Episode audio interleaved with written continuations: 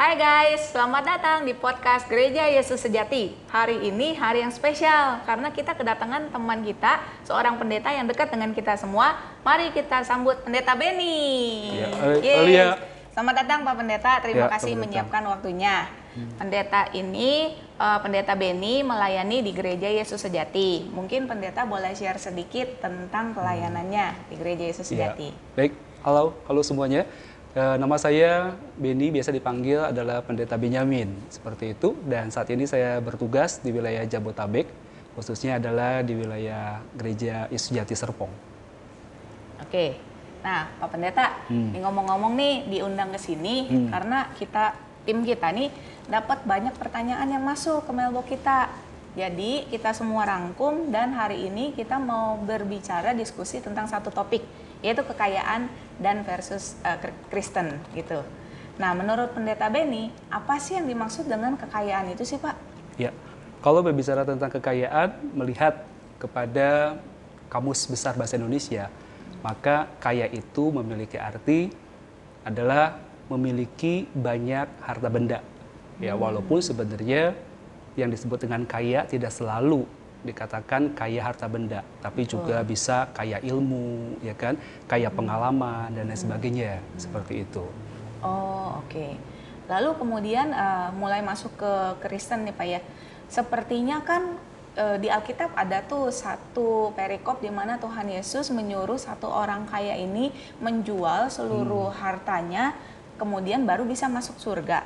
Apakah memang sesusah itu Pak untuk masuk surga? Itu kita benar-benar harus menjual semuanya.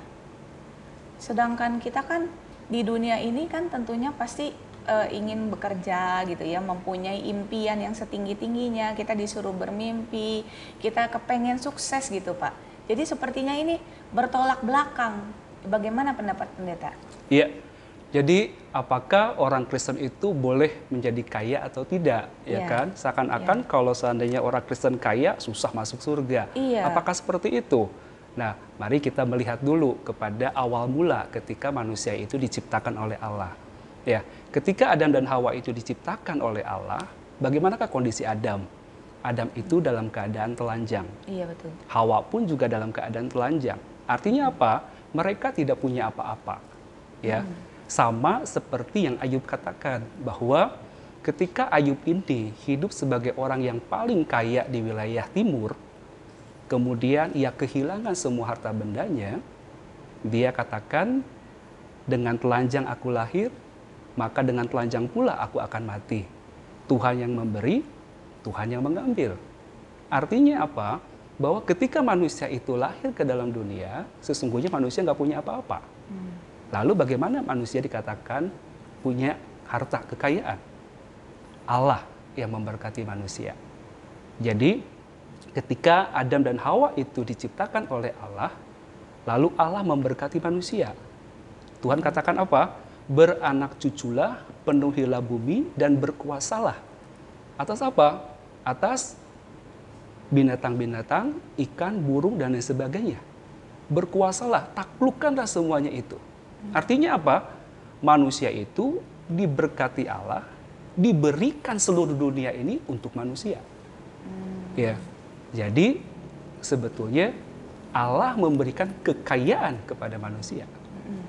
Jadi apakah berarti kalau orang percaya Tuhan nggak boleh kaya? Tidak demikian. Allah justru yang memberikan kekayaan itu buat manusia. Sebagai anak muda nih kita pasti punya impian besar. Kepengen em, misalkan saya deh saya kepengen jalan-jalan keliling dunia pengen punya banyak uang bisa bantu keluarga bisa bantu gereja. Tentunya itu kan berarti kan saya harus kerja keras tuh pendeta. Berarti kan boleh apa nggak boleh? Ya.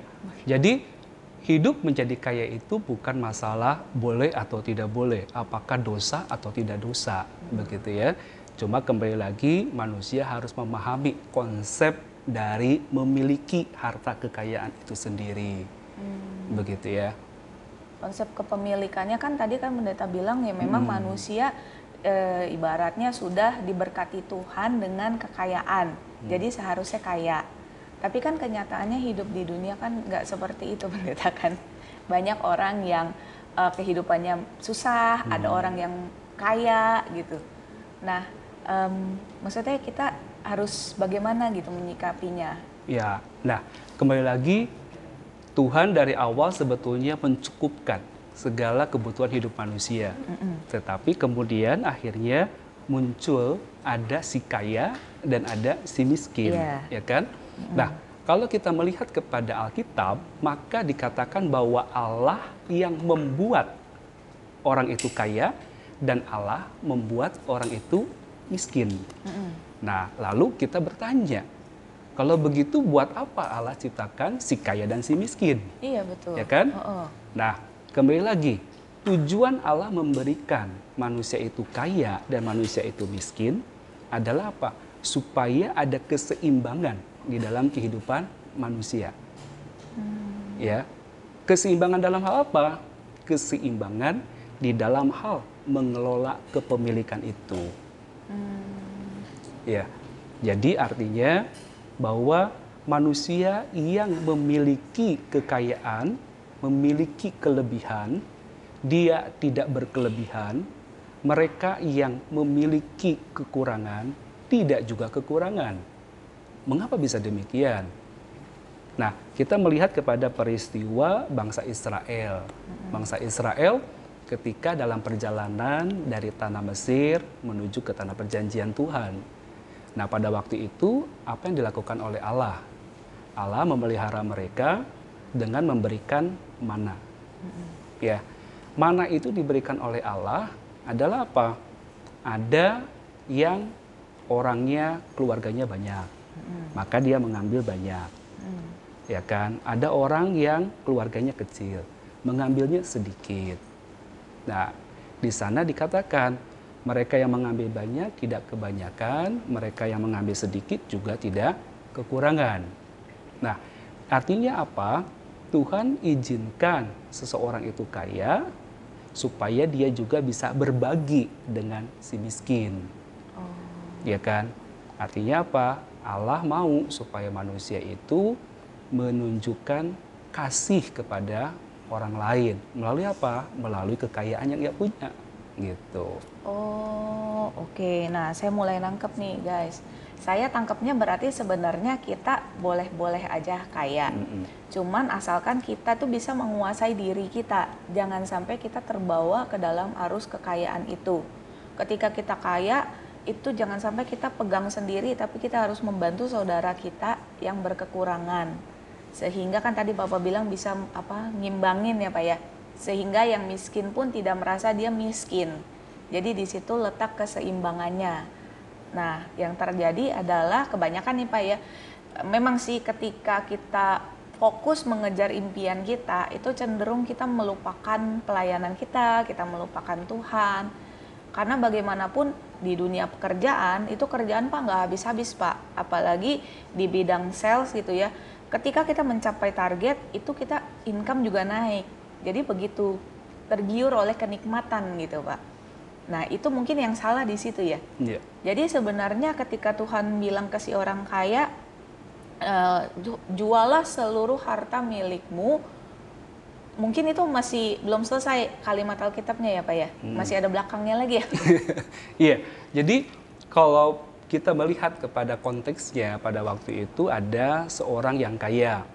Kemudian dia bertanya kepada Tuhan bahwa apa yang harus aku lakukan supaya aku ini bisa masuk ke dalam kerajaan Allah begitu kan.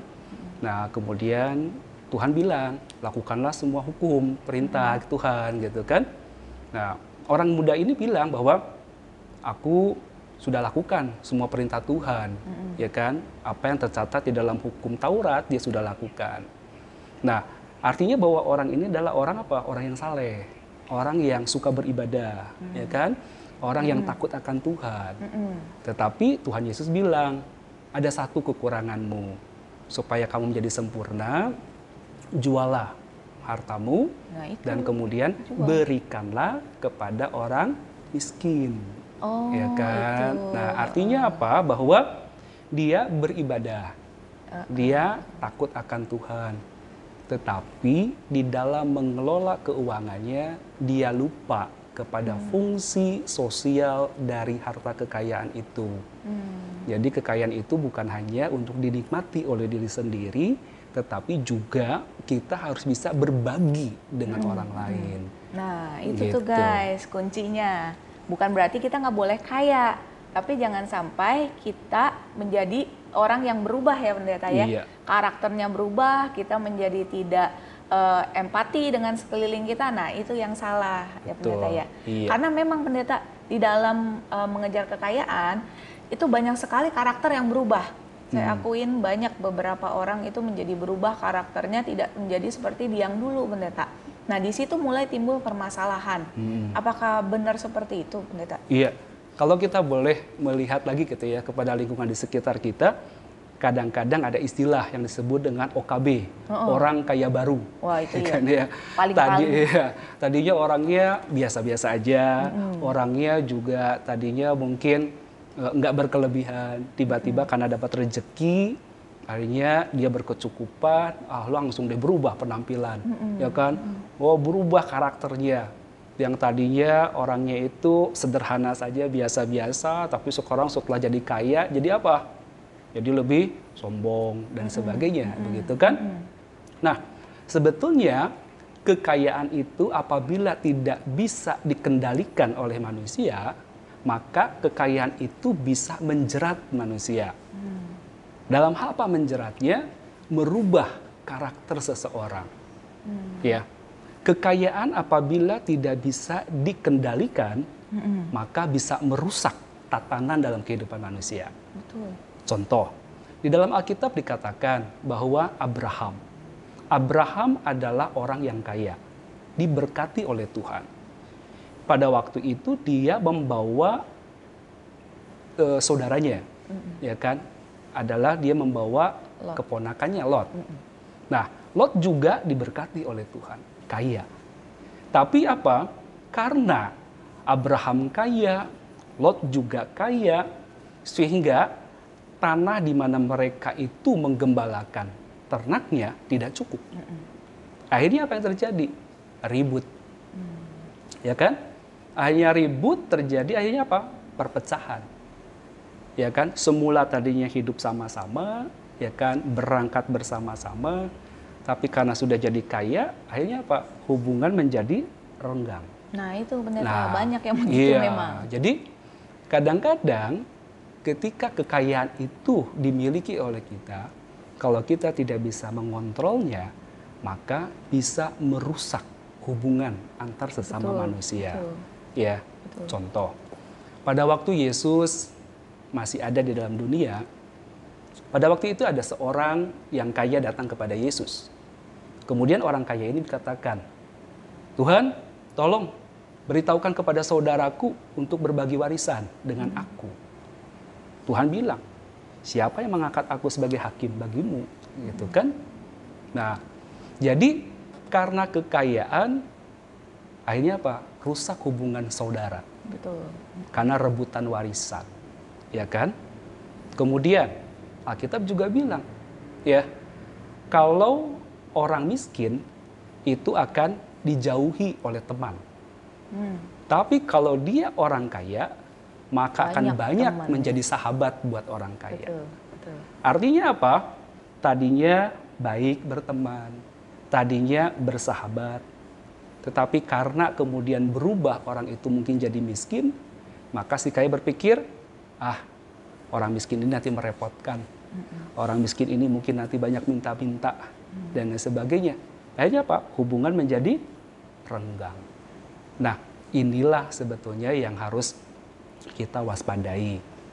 Kita sebagai orang Kristen ya diberikan kesempatan oleh Allah untuk memiliki, maka hendaklah kelola harta kekayaan itu dengan bijak.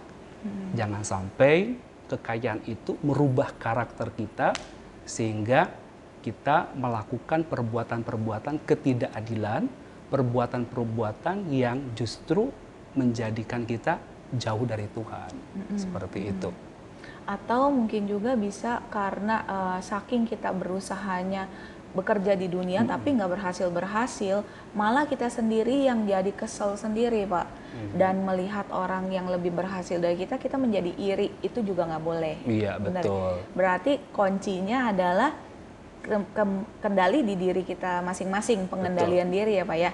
Berarti kita harus puas dengan apa yang kita punya, kalaupun dikasih lebih yaitu memang berkat dari Tuhan, kembali lagi kita harus menggunakannya dengan bijaksana. Benar ya Pak ya? Iya, betul. Oke, nah itu guys, seperti itu. Jadi semuanya kontrol itu adalah kendali di diri kita. Bagaimana kita menyikapi hidup kita, semuanya kembali lagi ke kita. Apakah kita puas dengan berkat yang kita terima sekarang, ataukah kita senantiasa kepengen lebih lagi, lebih lagi, lebih lagi, sehingga kita menjadi orang yang berbeda dan jauh dari Tuhan, itu dikembalikan ke masing-masing kita. Nah, pendeta ada satu lagi yang saya mau nanya. Tadi kan pendeta bilang kalau orang eh, orang Kristen itu memang sudah diberkati Tuhan dengan kekayaan. Kalau gitu eh, ada orang Pak yang memang kehidupannya itu santai Pak. Dia nggak mau ngapa-ngapain, dia nggak mau kerja, dia males. Karena dia berpikir saya anak raja, pasti saya diberkatin. Tapi kehidupannya begitu-begitu aja. Apakah itu juga salah atau benar? Iya. Jadi eh, pada dasarnya gitu ya manusia itu pengennya itu adalah santai, ya itu adalah sifat manusia sebenarnya. Pengennya itu santai, ketika santai itu bisa mendapatkan penghasilan yang besar juga, bisa menikmati hidup, Wah, itu sih ya enak, kan? Pak. Eh, eh. Nah, ada satu peristiwa, ada satu peristiwa yang dicatatkan, yaitu di dalam kehidupan gereja di Tesalonika. Pada waktu itu orang-orang hidupnya tidak tertib, tidak baik. Kemudian akhirnya Paulus menegur jemaat di Tesalonika. Yaitu apa? Apabila kamu tidak mau bekerja, jangan makan. Ya. Kenapa? Karena mereka mau bersantai-santai saja, hidupnya ngalor ngidul, nggak jelas, Mm-mm. Malah ya jadi kan? beban kan? Jadi beban, malah apa? Akhirnya bikin rusuh, ya kan? Akhirnya Paulus tegur dengan keras. Kalau kamu nggak mau bekerja, jangan makan, begitu. Dan Alkitab juga bilang, Hai pemalas, belajarlah pada semut, Ya. gitu kan? Nah, artinya bahwa kita harus bekerja, kita harus berusaha, ya kan? Mengumpulkan harta itu memang kebutuhan kita untuk mencukupi kebutuhan hidup kita, ya kan? Tapi yang menjadi persoalan adalah kita harus bisa mengendalikan diri di dalam mengejar harta, di dalam mengelola harta kita, Hmm. ya kan? Jadi ketika Tuhan memberikan harta kekayaan kepada kita itu berkat, ya kan? Artinya Tuhan bilang berkuasalah atas binatang-binatang, gitu kan? Berkuasalah atas dunia ini. Artinya bahwa Tuhan memberikan kuasa kepada manusia untuk mengendalikan, ya kan? Tapi jangan dibalik sekarang posisinya. Artinya apa? Uang, harta yang mengendalikan diri kita. Nah, itu yang salah, gitu kan? Akhirnya apa? Kita diperhamba oleh uang, diperhamba oleh kekayaan. Di otak kita duit, duit, duit, duit, begitu ya. Merasa bahwa kalau nggak ada duit, hidup nggak bisa hidup. Kalau nggak ada duit, nggak ada kekayaan, hidup nggak bisa nyaman, begitu kan? Kalau seandainya nggak ada uang, maka nggak bisa menyelesaikan masalah. Seakan-akan harta kekayaan itu adalah solusi buat Satu-satu kita solusi. untuk hidup enak, begitu Betul, kan? betul. Nah itu yang salah, itu yang nggak boleh, begitu. Oh, oke. Nah, tuh guys, dengerin. Jadi kita juga nggak boleh males. Jangan mentang-mentang kita anak Tuhan, berarti kita langsung dapat berkat begitu aja kan? Nggak gitu juga ya pendeta ya. Kita tetap harus bekerja. Kita boleh punya impian, kita boleh mengejar segala sesuatu, tapi jangan lupa kita harus bersyukur dan benar-benar menjaga ke diri kita, pengendalian diri kita itu nomor satu supaya kita itu bisa tetap eh, bijaksana dalam menggunakan kekayaan kita. Itu ya pendeta ya. Iya. Nah, pendeta, ini saya baru keinget nih. Ini memang eh, contoh real case ya. Ini kan maksudnya kan anak muda itu kan sedang passionate-nya mengejar impiannya.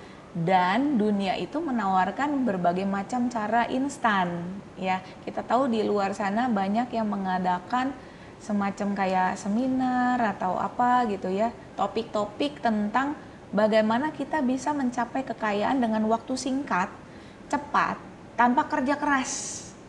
Nah itu banyak tuh yang saya lihat tuh yang mengikuti itu. Nah sebenarnya pandangan kita sebagai orang Kristen boleh nggak sih Pak ikut gitu-gituan? Iya. Nah kalau kita berbicara mengenai uh, instan, cepat, mendapatkan hasil yang maksimal hmm. gitu ya. Kerjanya minimal lagi minimal, Pak. betul. Itu prinsip ekonomi. Oh iya betul. prinsip ekonomi kan. Prinsip ekonomi adalah dengan uh, mengeluarkan sesuatu yang modal yang kecil tetapi bisa mendapatkan keuntungan yang sebesar-besarnya dan bisa secepat-cepatnya nah, begitu itu, kan oh, oh. tentu semua orang juga pengen seperti itu mm -hmm. tapi kembali lagi kita harus kembali perhatikan yang namanya proses mm -hmm. ya jadi kita itu perlu melakukan yang namanya sesuatu di dalam proses mm -hmm. ya contoh orang-orang yang berhasil sukses ya kan sukses di dalam kehidupannya. Para konglomerat konglomerat begitu ya. Mm-hmm. mereka miliarder miliarder apakah mereka itu bisa menjadi orang yang paling kaya di dunia itu dalam waktu instan? Tidak. Mm-hmm. ya tidak. Semuanya harus melalui proses. Ya kan? Mungkin kita mengenal yang namanya eh, Coca-Cola. Mm-hmm. ya Coca-Cola pabrik Coca-Cola itu kan besar, ya kan, pengusahanya sangat besar. Mm-hmm.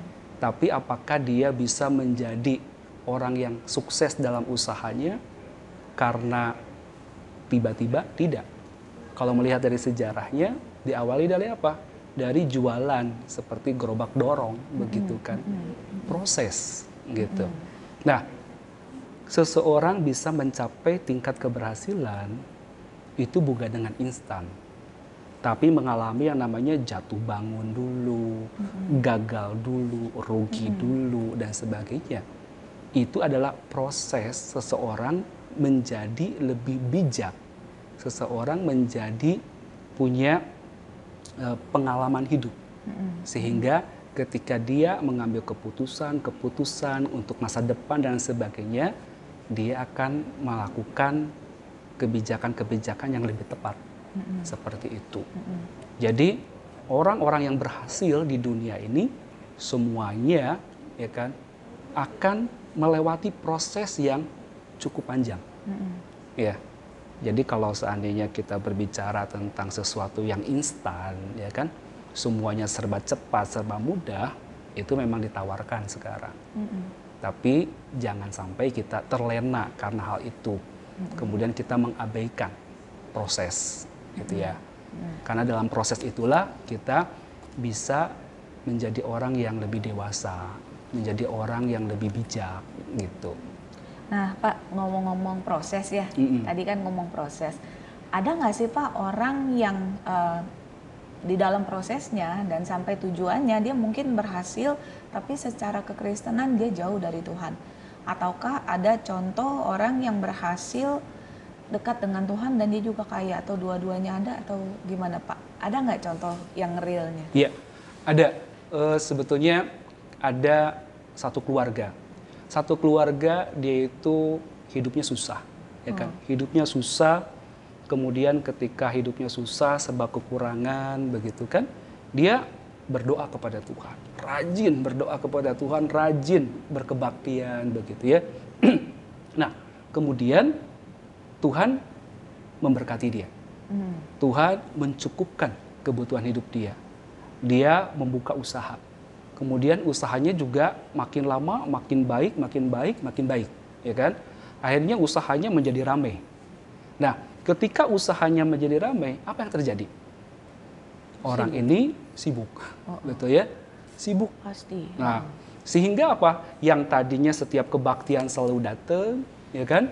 Sekarang ada kebaktian tidak bisa lagi datang. Oh. Kenapa? Karena sibuk membuka usahanya. Nah, akhirnya apa yang terjadi? Dia semakin lama semakin jauh dari Tuhan. Tidak ada waktu lagi untuk Tuhan. Tapi makin kaya, Pak. Ya, dan akhirnya apa? Apa yang dilakukan oleh Allah? Allah menegur dia. Oh. Allah menegur dia, akhirnya dia kembali terjatuh. Begitu kan? Dari sana dia diingatkan bahwa apa? Bahwa ketika kita dalam keadaan susah, cenderung manusia cari Tuhan. Betul. Tapi ketika manusia itu dalam keadaan berkecukupan dan bahkan berkelimpahan, cenderung melupakan Tuhan. Nah, hmm. maka dari itu Alkitab mengatakan bahwa Tuhan jangan berikan aku kaya supaya aku jangan melupakan Tuhan. Oh iya. iya Tapi iya, jangan iya, berikan iya. aku juga miskin. Iya. Supaya aku jangan sampai mencuri. Ya kan? Jadi nah, kadarnya cukup aja ya Pak. ya? Betul. Makanya kan Tuhan Yesus mengajarkan di dalam doa Bapa kami.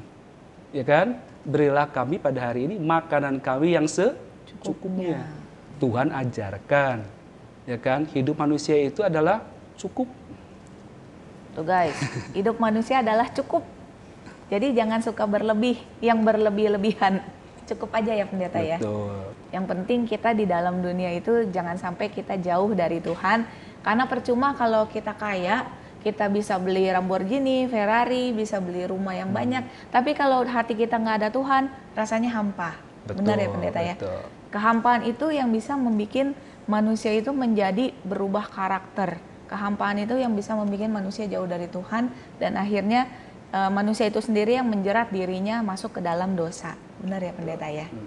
Pendeta, Hmm. eh, bagaimana pandangan pendeta dengan orang yang dia lagi mengejar kekayaannya itu, tapi sebenarnya tujuan akhir dia itu pengen dikembalikan lagi ke gereja. Jadi umpama eh, dia tuh sebenarnya kepengen mendirikan panti jompo untuk gereja, panti asuhan untuk gereja.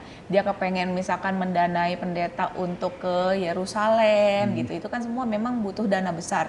Jadi dia sangat passionate untuk cari duit, tujuannya begitu. Sebenarnya itu salah apa benar sih pendeta? Karena kadang-kadang ada orang yang duitnya pasti nyampe ke gereja, orangnya nggak pernah kebaktian pendeta. Nah itu gimana pandangannya? Iya, ya. Eh, itulah yang kadang-kadang juga terjadi memang gitu ya dalam kehidupan kita sebagai orang-orang Kristen. Yaitu apa? Berpikir bahwa dengan ngasih uang persembahan kepada Tuhan dianggap udah cukup lah untuk ibadah begitu ya. Walaupun saya mungkin sekarang sibuk untuk cari uang, tapi kan itu juga buat dukung pekerjaan Tuhan Iya, gitu kan. heeh. Nah, eh ya kita lihat gitu ya. Mari kita lihat lagi. Apakah Tuhan butuh uangmu? Ya kan? Apakah Tuhan itu kekurangan kekayaan sehingga kamu harus mensupport Tuhan gitu kan?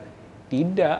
Bagaimana Ingat, kalau gitu ya. alibi dia Mm-mm. bilang itu pelayanan yang saya bisa sekarang? Hmm, Ya, jadi dalam hal ini mari kita bersama-sama kembali memperhatikan ya bahwa ketika seseorang itu memberikan persembahan kepada Tuhan, ya Tuhan bilang bukan persembahanmu yang membuat kamu diperkenan oleh Allah, ya kan? Tetapi apakah hidupmu itu takut akan Tuhan atau tidak, ya kan? Kamu memberikan persembahan yang sedemikian besar, belum tentu Tuhan juga berkenan dengan persembahanmu, ya kan? Kenapa? Iya sih. Ada seorang janda, seorang janda yang sangat miskin. Janda itu dia memberikan persembahan kecil nominalnya, ya kan? Memberikan persembahan yang kecil secara nominal, dia hanya memberikan dua peser saja. Nah, secara manusia, janda miskin ini memberikan uang yang tidak berharga, ya kan? Tetapi ada orang lain yang kaya. Orang itu memberikan jumlah yang sangat besar. Di mata manusia, orang yang kaya ini dianggap, oh luar biasa. Oh sungguh sangat cinta Tuhan. Memberikan persembahannya pun juga sangat besar. Ya kan? Tapi apa yang dikatakan oleh Tuhan? Siapa yang memberikan yang paling besar? Si janda. Si janda, ya kan? cuma dua peser. Bah, walaupun kecil nominalnya, ya kan? Jadi kadang-kadang kita berpikir bahwa nanti deh kalau saya sudah kaya, saya boleh ambil bagian deh dalam pekerjaan Tuhan. Sekarang saya kejar dulu karir dah, begitu ya. Saya kejar dulu dah eh, cita-cita saya. Nah, apakah itu yang diperkenan oleh Allah? Begitu kan? Yang Tuhan mau adalah ketika kita berusaha mengejar, tapi kita juga jangan sampai melupakan hubungan kita dengan Tuhan. Jangan sampai kita melupakan waktu kita untuk bisa ambil bagian dalam pekerjaan Tuhan, pelayanan, begitu ya. Jadi, mari kita bersama-sama melihat ya bahwa bagaimana kita menyeimbangkan antara mengejar ya, mengejar harta kekayaan dengan mengejar harta di surga. Ya. Artinya bahwa janganlah kita hanya memfokuskan diri kepada mengejar harta yang ada di dunia ini. Karena apa? Tuhan Yesus bilang, ngengat dan karat itu bisa merusakkannya. Pencuri bisa mencurinya. Tetapi hendaklah kita mengumpulkan harta yang di surga, yang kekal, yang tidak akan ada orang mengambilnya. Nah itulah yang harus menjadi fokus perhatian kita. Hmm. Ya, jadi kita bekerja boleh bekerja, mengejar cita-cita boleh mengejar cita-cita, tapi jangan sampai mengabaikan hubungan kita dengan Tuhan. Hmm. Jangan sampai mengabaikan komunikasi kita dengan Tuhan. Hmm. Jangan sampai lupa tidak ada waktu untuk apa beribadah, melayani, ya kan? Dan kemudian jangan lupa gunakan harta kekayaan kita itu bukan hanya untuk memuaskan diri sendiri, tetapi gunakan harta itu untuk bisa berbagi dan menjadi berkat buat orang lain. Hmm. Seperti itu. Oke, tuh guys, dengar kan? Jadi intinya adalah keseimbangan, balance di mana kita sendiri yang pegang kontrol. Kita boleh loh untuk terus bekerja mengejar impian kita, ya pendeta ya.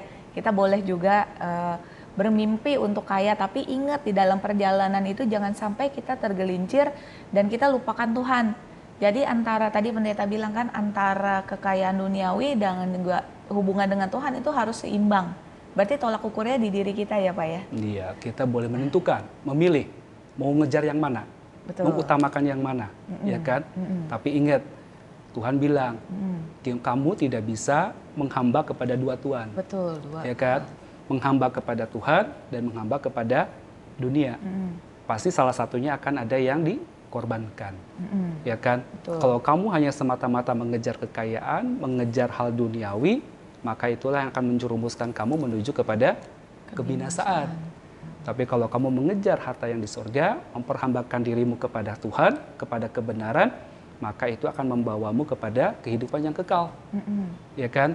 Dan Tapi, juga Tuhan hmm, akan mencukupkan ya Pak betul, ya. Betul, amin. Ya kan? Hmm. Karena Tuhan bilang, carilah dahulu kerajaan Allah dan kebenarannya, maka semuanya itu akan, akan ditambahkan, ditambahkan kepadamu. Nah, itu dia kuncinya guys. Sekarang udah tahu kan? Nggak usah bingung lagi. Jadi pilih mana? Kekayaan atau Tuhan? Pastinya kita harus pilih Tuhan. Supaya apa? Karena dengan pilih Tuhan, jelas kita memilih jalan bersama Tuhan yang tujuannya adalah surga. Dan di dalam perjalanan kita, walaupun tidak mudah, Tuhan pasti akan mencukupkan segala kebutuhan kita. Percaya deh, kan di Alkitab juga ada ya pendeta yang bilang ya, kalau orang benar itu anak cucunya tidak ada yang pernah meminta-minta ya. Amin. Nah itu guys kuncinya di situ. Jadi udah mulai jelas ya terjawab semua pertanyaannya pada podcast kali ini. Oke, kalau gitu, nah pendeta ini boleh nggak kasih pesan terakhir nih untuk para pendengar kita? Kira-kira dari hasil rangkuman pembicaraan kita hari ini apa sih pendeta? Boleh nggak? Silakan. Ya, jadi pada pembahasan kali ini adalah kita berbicara tentang hidup kaya. Apakah orang Kristen itu boleh kaya atau tidak? Bukan masalah boleh atau tidak boleh. Tetapi mari kita kembali memahami bahwa kekayaan itu merupakan anugerah daripada Allah. Jika saat ini kita hidup kaya, bersyukurlah. Tetapi jika hari ini kita pun hidup dalam keadaan kekurangan, bersyukurlah. Ya. Nah, ada hal yang harus kita perhatikan adalah hendaklah kita menjadi orang yang bijak di dalam mengelola kekayaan kita dan menjadi orang yang bijak di dalam mengejar segala cita-cita dan harapan kita. Yaitu apa? Kita harus belajar untuk merasa cukup. Artinya kita harus belajar bersyukur atas segala yang kita punya saat ini. Seberapapun yang kita peroleh, hendaklah kita belajar bersyukur bahwa itu semuanya adalah anugerah Tuhan. Dan yang kedua adalah tanamkan di dalam hati kita, di dalam konsep berpikir kita bahwa uang, kekayaan itu bukan tujuan utama hidup kita. Tetapi tujuan utama hidup kita adalah mengejar harta yang di sorga yang kekal, yaitu mengejar kehidupan keselamatan. Dan kemudian adalah hendaklah kita bisa menjadi tuan atas kekayaan kita. Artinya bahwa kita yang harus mengendalikan, kita yang harus mengontrol kekayaan itu. Kita harus bisa mengelolanya dengan baik. Bagaimana kita mengelolanya? Bukan hanya untuk diri kita sendiri, tetapi kita juga gunakan kekayaan itu untuk bisa menjadi berkat buat banyak orang. menjadi berkat untuk mendukung pekerjaan-pekerjaan Tuhan. Dan yang paling utama adalah jangan sampai kekayaan itu, uang itu memperhamba kita. Seperti itu. Oke, guys, gimana jelas? Kalau saya sih jelas banget. Thank you banget pendeta atas waktunya. Udah jadi makin jelas mengenai kekayaan dan kekristenan. Sangat bermanfaat sekali. Semoga juga pendengar podcast kita ini juga terbantu dan firman Tuhan itu bisa diterima dengan baik dan juga bertumbuh. Oke, thank you guys untuk waktunya. See you, sampai jumpa lagi di podcast mendatang. Thank you. Ya, Tuhan berkati. Bye, Tuhan berkati.